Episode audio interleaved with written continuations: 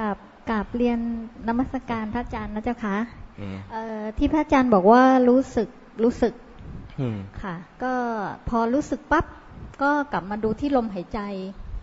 หายใจเข้าหายใจออกอย่างนี้ถือว่าใช้ได้เอ่อให้มาดูถูกตรงที่ว่าตอนถูกไหมคะตอนกลับมารู้ลมหายใจเนี่ย มีการดึงเข้ามาไหมมีการตั้งใจขึ้นมาไหมตั้งใจเจ้าค่ะเออนั่นแหละให้รู้ว่าตัวเนี้ยพลาด ให้รู้แค่ว่ามันพลาด นะนะไม่ต้องไปทำความตั้งใจที่จะไม่ตั้งใจอีกนะเข้าใจไหมเออค่ะแค่รู้ว่าเมื่อกี้มีความตั้งใจเกิดขึ้นพอแล้วแล้วก็หาที่อยู่ ถ้ากลัวว่าจะเพลินเกินไปก็หาที่อยู่สักหน่อยหนึ่งหาที่อยู่คืออะไร อาจจะอยู่กับลมหายใจต่อไปก็ได้ ลมหายใจ แต่ตอนที่มีที่อยู่เนี่ยนะตอนเริ่มต้นจริง ๆ เนี่ย แค่อยู่เพื่อจะศึกษาว่าจิตมันทำงานยังไง จิตมันเป็นไปยังไง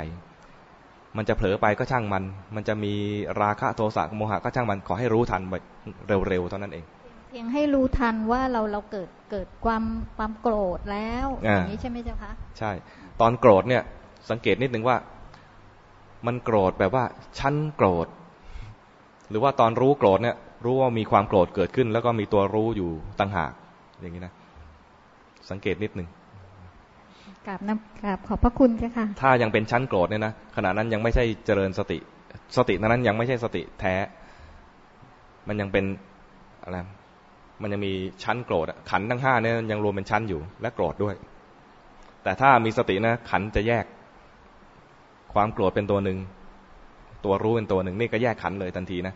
จิตขณะเนี้ยที่รู้ว่ามีความโกรธเกิดขึ้นนะแม้จะไม่บรรยายอะไร ว่าขันมันแยก จิตก็เรียนรู้แล้วว่า มันมีขณะหนึ่งนะที่มันไม่มีเราอย่างนี้ ความจริงมันแสดงให้จิตรู้ทันทีเนี่ยนะเราไม่ต้องสอนเลยความโกรธนะ่ะสอนเอง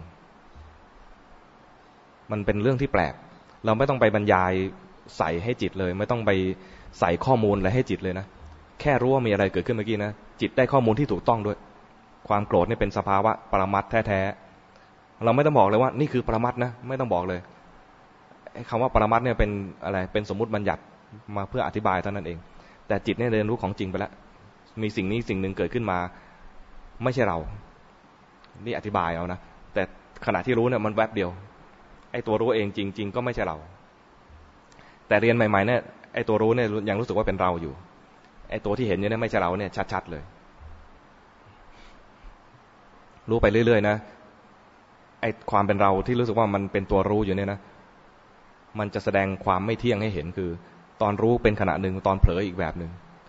ตอนหลังจึงบอกว่ามันจะมีรู้กับเผลอรู้กับเผลอเท่านั้นเอง